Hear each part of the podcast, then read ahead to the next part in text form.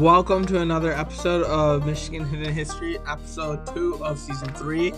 Today we're going to talk about the history and founding of the Republican Party happened in Jackson, Michigan in 1854. The Republican Party is one of the two major political parties in the in the United States. And as I, and as I said before, it was founded in Jackson, Michigan in 1854. The party was founded by anti-slavery activists who were outraged by the passage of the Kansas-Nebraska Act, which we which we will get into in this episode, which had opened up new territories to slavery. The Republican Party quickly became a major force in American politics and it played a key role in the Civil War. After the war, the Republican Party helped to shape the Reconstruction era and the Gilded Ages. The party has continued to be a major force in American politics ever since, and it and it has held the presidency for the t- for 28 out of out of the last 50 years. So, we're to get into the Republican Party and the founding of that party. The Republican Party was founded in Jackson, Michigan on July 6, 1854. That's right, I said Jackson, Michigan, not Ripon, Wisconsin. Because Ripon, Wisconsin didn't find the was not the founding place of the Repu- Republican Party. So Wisconsin likes to take credit for a lot of things that Michigan did. One of them, two two of them is that they use their hand as a mitten, which doesn't make sense because their state does not look like a mitten. The second thing is that they have an up north, but it's not really up north to Wisconsin because that term is only for Michiganders. So yeah, um, those are the two things that that they take uh, credit for, and this is the third thing that they take credit for is the founding of the Republican Party in Ripon, Wisconsin. But it was not founded in Ripon, Wisconsin. It was founded in Jackson, Michigan, and it says clearly on the historical marker in Jackson, underneath oak trees, where it was founded. It says the state convention that was held here was the founding of the Republican Party. So, unless Ripon, Wisconsin has a historical marker there in Ripon that says, oh, we also founded the Re- Republican Party, which, I mean, it could. I've never been to Ripon, Wisconsin, but it could.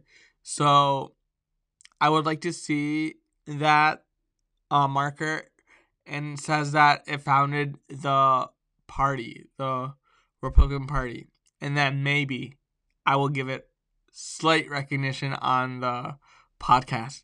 But getting back, the party was founded, as I said before, by anti slavery activists who were outraged by the passage of the Kansas and Nebraska Act, which opened new territories to slavery.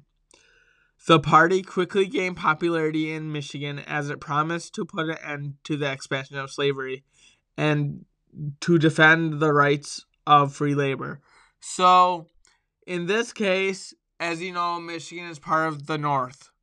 And the North, there were a lot of anti slavery movements, a lot of no slavery expansion, a lot of abolishing slavery in the North and a lot of northern states have abolished slavery and said that there's no more slavery in the states.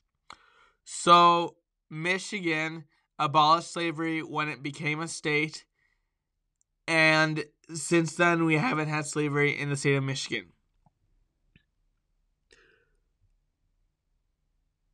Uh, where was I? The first, the party's first national convention was held in Philadelphia in 1856, and the party's First presidential candidate candidate was John C. Fremont. Fremont lost the election to Democrat James Buchanan, but the Republican Party quickly became a major force in American politics. One of the key figures in the formation of the Republican Party in Jackson was future Governor Austin Blair.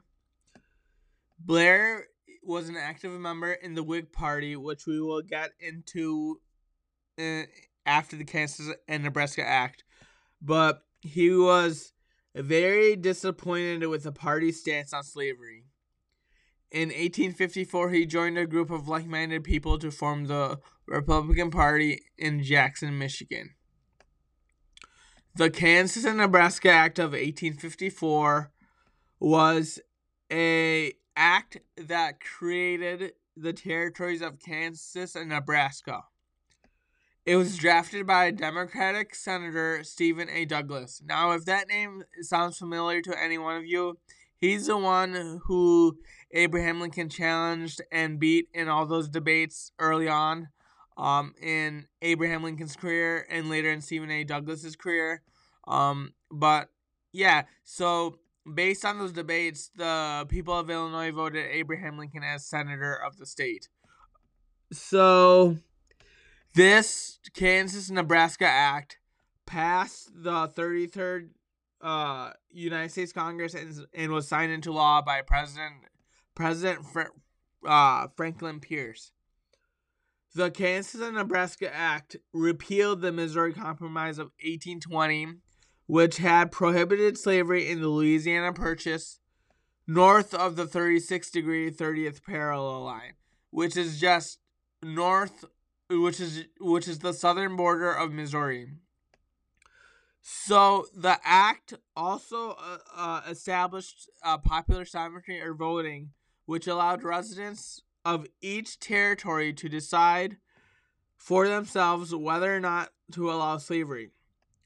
Now, this was a highly controversial act as many people um, poured into Kansas and Nebraska and registered and illegally voted and and as I mean illegal illegally voted, I mean actually illegally voted because because they didn't have the systems that we have set up here today. They they didn't have any internet. They don't have any way to cross reference any of the information that the person is giving.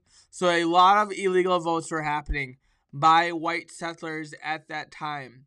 So people would come from slavery states, anti slavery states, from north to south to vote in this and not. Um, but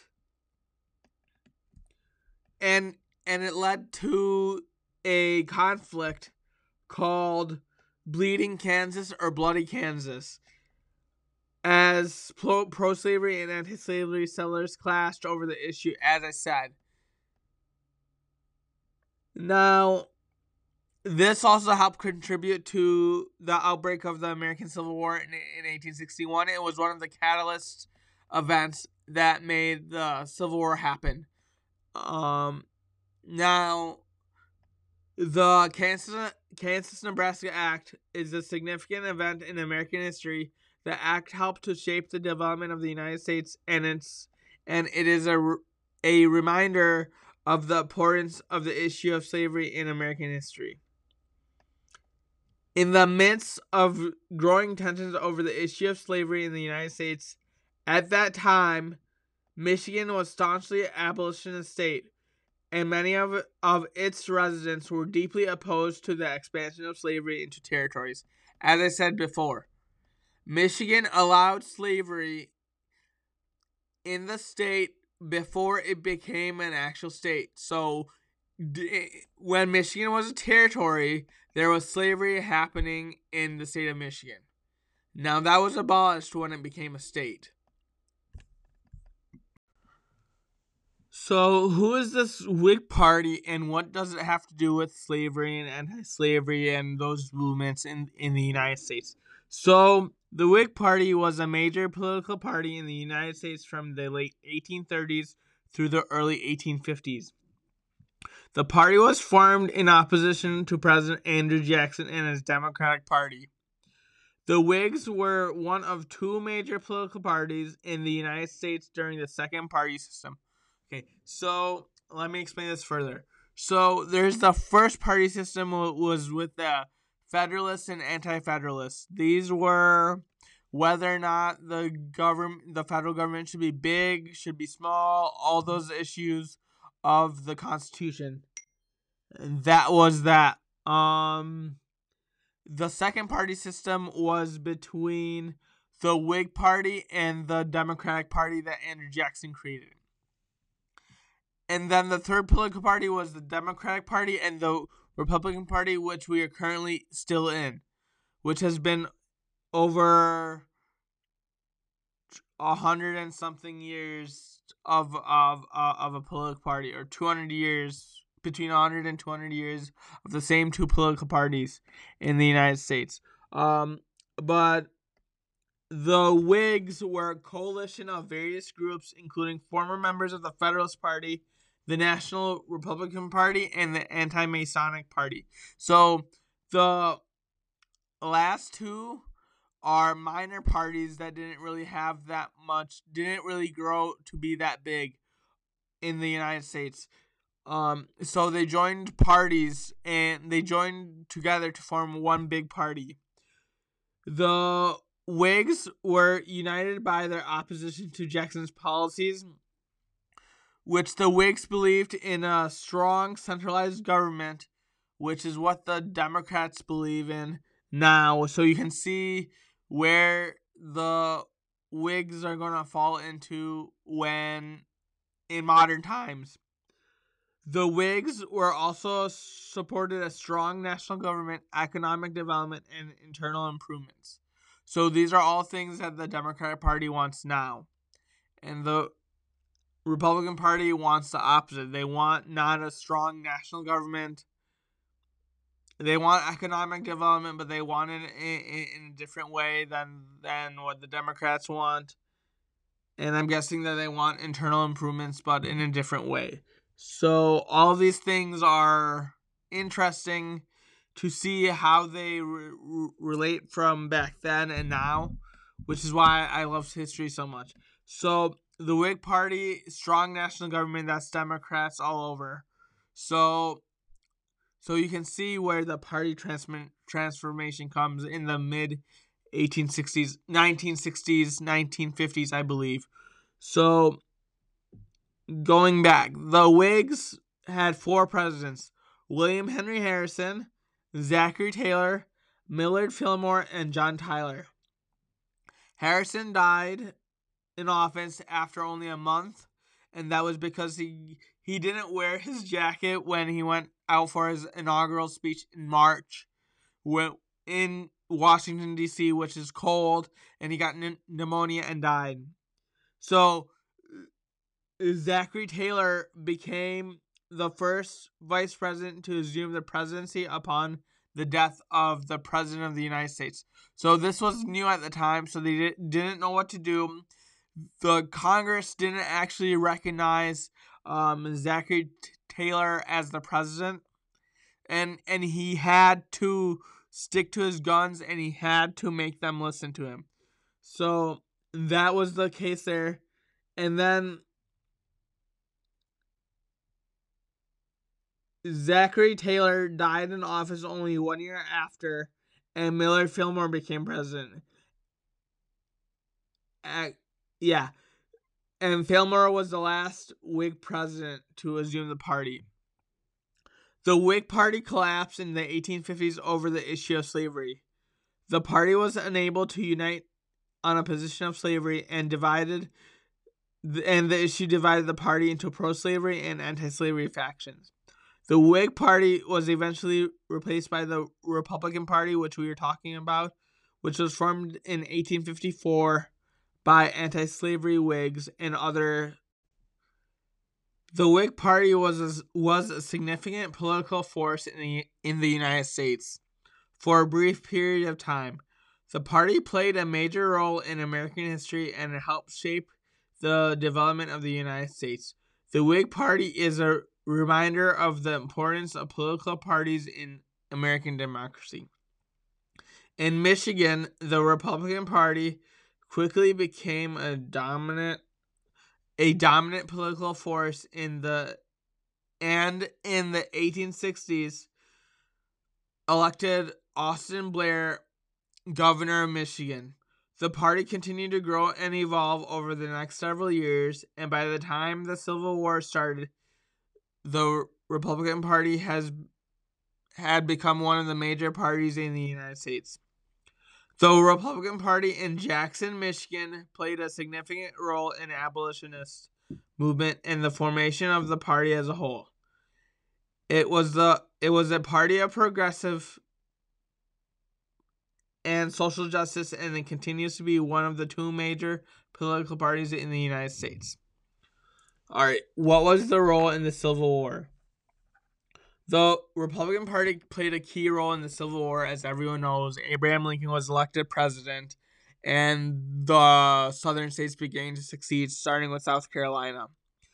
So the party platform already called for the abolition the abolishment of slavery and Abraham Lincoln obviously led led the Union to victory. Otherwise, we, we would be in an alternate time where where slavery was allowed in, in the South or the South became completely different of what it is now, like an alternate timeline thing. After the war, the Republican Party helped shape the Reconstruction era too. That's true, but Abraham Lincoln only could do so much as he was shot shot in the back of the head and died shortly after the end of the Civil War. So the party's policies helped protect the rights of newly freed slaves, and party's leaders helped establish the federal government's authority over the former Confederate states. So this was true up until he died. So when when Abraham Lincoln died and his vice president Andrew Johnson took over as president. He was from the from the South, and he was he was a Democrat. So, and he undid all the policies that that President Lincoln did, and he slowly and slowly chipped away at the power that African Americans had at the time. And soon we have the Jim Crow laws in the in the South, and that is when you know, Jim Crow laws, the KKK, everything gets rolled up, and we have a miserable time in the South until the civil rights movement a hundred years later, and, Mar- and, Mar- and Martin Luther King Jr. and Rosa Parks helps and gets the civil rights movements um, passed um, by Congress and signed by Lyndon B. Johnson. And um, John F. Kennedy. But yeah, um, in the Gilded Age, the party continued to be a major force in American politics. The party's leaders helped shape the Gilded Age. This was the period of rapid economic growth and industrialization. The party's policies helped create a strong national economy, and the party's leaders helped build the modern infrastructure. So, that would include um this one, Dwight D. Eisenhower, and his um vision to build the interstate highway system was during this time. They were also a major force in the 20th century. The party's leaders leaders helped shape the progressive era and period of social and political reforms. The policies the party's policies helped improve the lives of working Americans, and the party's leaders helped to create a more progressive society.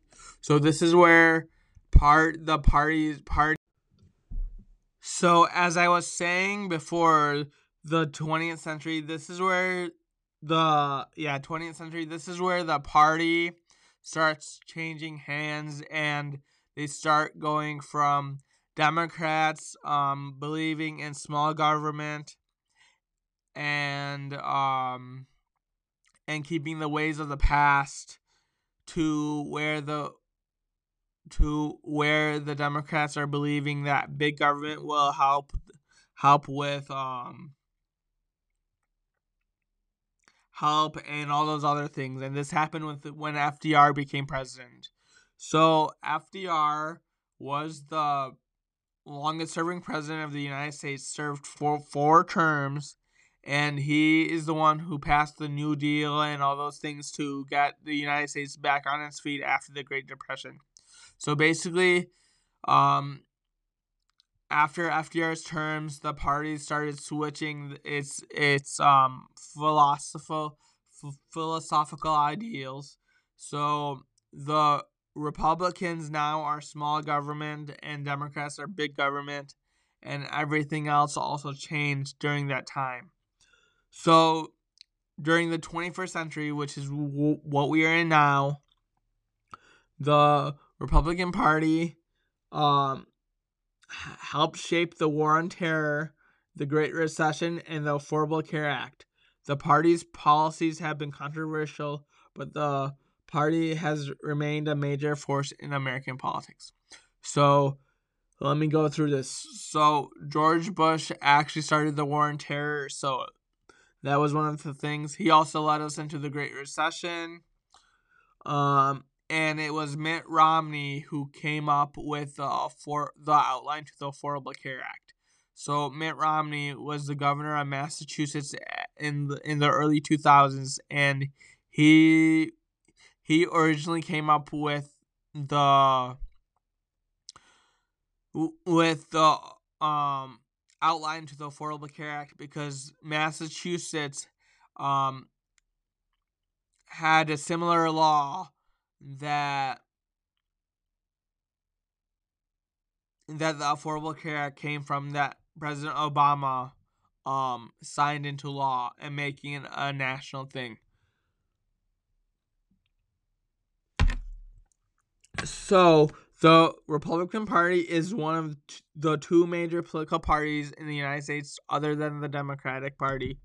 The party was founded in Jackson, Michigan, yeah, not Ripon, Wisconsin, and in 1854 by anti-slavery activists.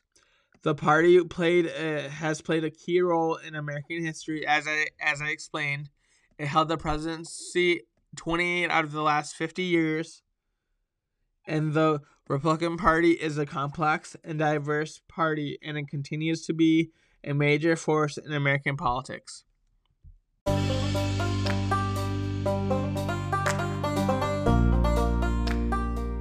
Thank you for listening. Hope you enjoyed this episode on the history of the Republican Party. You can find this wherever podcasts are found. Please rate and review the podcast on Apple and Spotify because that helps more people find it. And the more listeners I get, the better it is. So this week's quote is hold on. Out of out of the Mountain of Despair, A Stone of Hope by MLK.